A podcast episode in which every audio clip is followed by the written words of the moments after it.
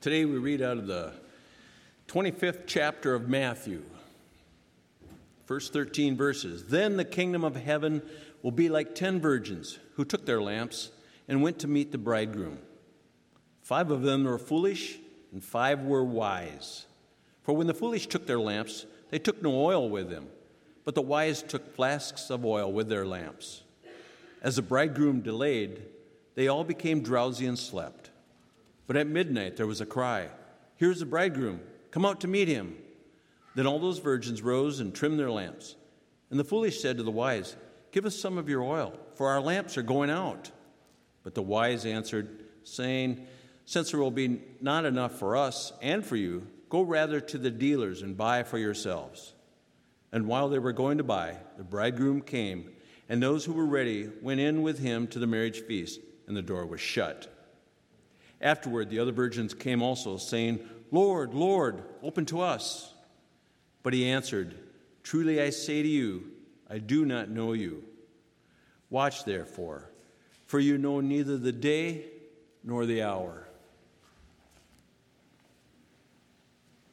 As we've been, if you're a guest or visitor, we've been working through the Apostles' Creed. And the Apostles' Creed is an amazing uh, piece of work.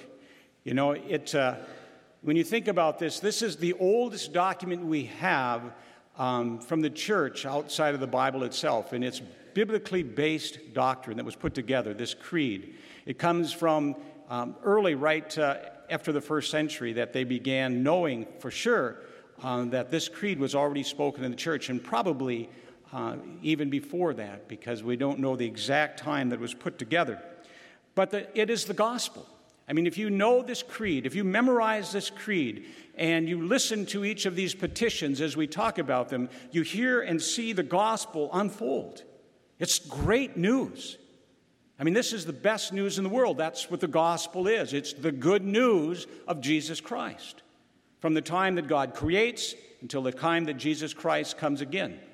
But the reality is that while the gospel is good news for most people, Sometimes it isn't good news for some people because, of course, there are some things that we read and hear that are, very scary. And this passage today can be one of those passages or one of those petitions that we find in uh, the Apostles' Creed. It's difficult for most people to fathom, fathom that time as we know it will come to an end. That judgment day, one day, will burst upon us like a thief in the night. One day, apart from Jesus Christ coming again, we will all die. Now, it's not so much that we doubt that truth as we just don't like to think about it very much. And secondly, we don't like the idea of being judged. Kind of sounds judgmental.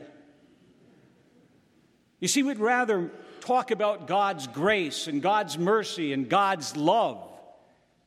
But whether we like it or not, Jesus is our Savior, Jesus is our Lord, and Jesus is our judge. Now, how you understand the gospel determines whether that is going to be good news or bad news when you hear it. Because you see, when the Bible uses the word judgment, it implies justice. God's judgment is about righting all the wrongs of the world. It's about good conquering evil. It's about love wiping out hate. On Judgment Day, Jesus Christ will make all things right. On Judgment Day, Jesus will restore justice to all the injustices of the world. My friends, there's a great day coming a day when Jesus Christ will usher in a new cosmic order. And that is good news. However, in today's world, pessimistic and somber scientists and politicians and others tell us that an ecological, nuclear, economic catastrophe is right around the corner. But as Christians, we know or should know that God alone is control of everything. And nothing can happen in this world without God's permission. Thus, our hope should, in fact, outshine all the pessimism, all the skepticism, because the one who will judge us, the one who will wind up history, is the very one who loves us most fully. Now, those who know and trust in Jesus Christ will not only see him, my friends, we will become like Jesus. Now, we don't know when that day will come, but when Jesus comes, for those who are ready, we're told that it will be glorious. No eye can see, no ear can hear, no mind can conceive of what God has in store for those who love Him. The Apostle Creed begins with an affirmation that God alone is the author of life and that He will come again to judge both the living and the dead, as well as all of creation. Now, this second coming of Jesus is a central theme in the New Testament. I don't know if you realize this, but references to the second coming of Jesus occur over 300 times in the New Testament. That means that one of every 13 verses talks about Jesus coming again. And that's why it is called the blessed hope. Because it thrilled the New Testament Christians who were living in a hostile world, and they were hoping that it was coming soon. In fact, they believed it was coming soon. You see, in times of persecution, the hope of Christ's return is moved from the periphery to center stage. Just as that song said, Come, Lord Jesus. But you see, when Christians become comfortable, when Christians become prosperous. Christ coming again isn't seen as such good news. His coming again to judge isn't something we really look forward to. And so then we kind of relegate it somewhere to a backstage.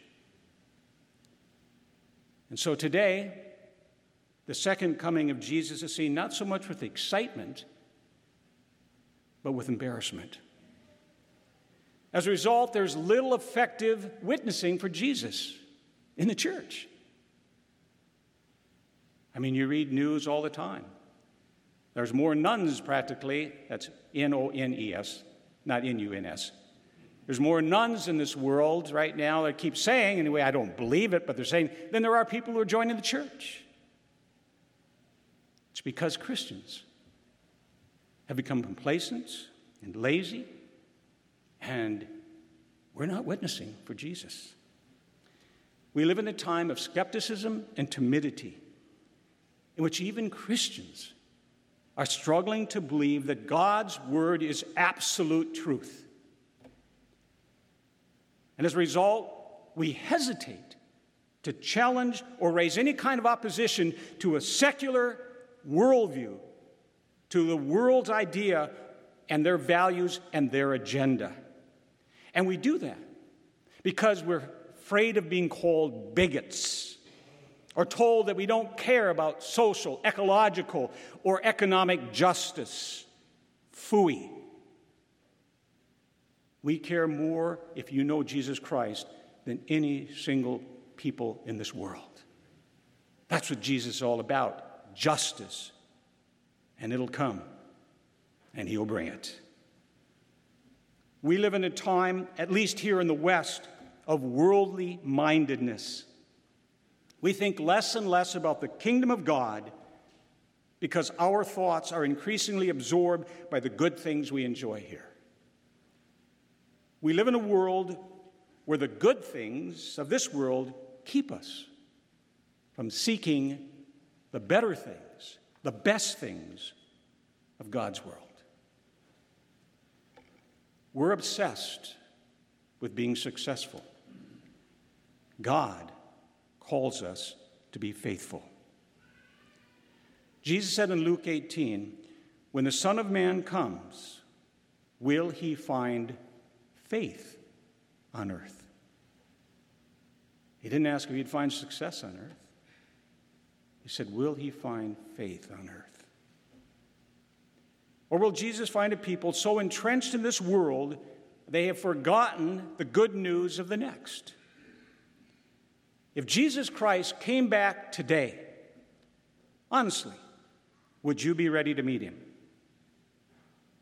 Would you see that as good news? When Mary of Orange was dying, her chaplain sought to tell her the way of salvation. She looked at him and replied, I am not so foolish as to have left this most important matter to this final hour. Is that true of us? The surprise in the coming judgment will not only be in the suddenness of Jesus' return, but also in the outcome.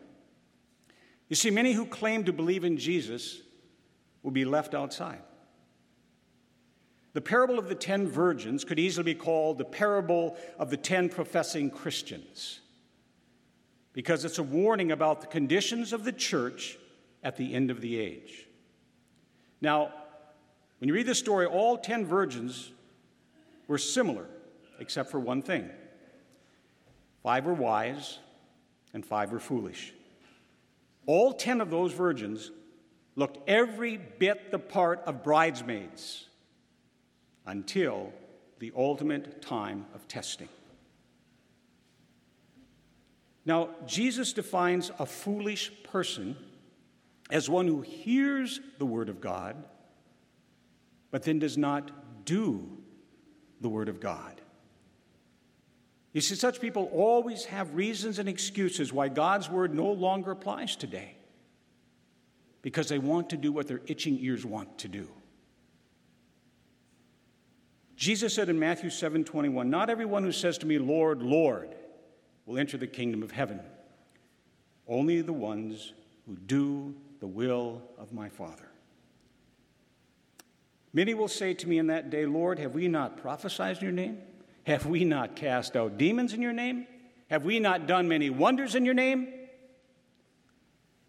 And Jesus will say, I don't know you. Get away from me. I don't know you. The foolish virgins took their lamps, but no oil. They weren't prepared. The wise virgins took the oil along with their lamp. And then, when the bridegroom took such a long time in returning, they all became very sleepy and they all fell asleep. Now, Jesus indicates that this is what will be happening in the church in the last days. See, what we are doing during this delay, which is now reveals much about our faith. Often, when people first hear the gospel, you know, they become filled with enthusiasm. But then, as time passes, and we get caught up in all the things and the ways and the problems and the strife of the world, that enthusiasm begins to fade. And we become complacent. And so, when the bridegroom returned, the five virgins who didn't have oil Found out it was then too late to get oil. And so by the time they got to the wedding door, to the banquet, it was shut forever. Shut and closed forever.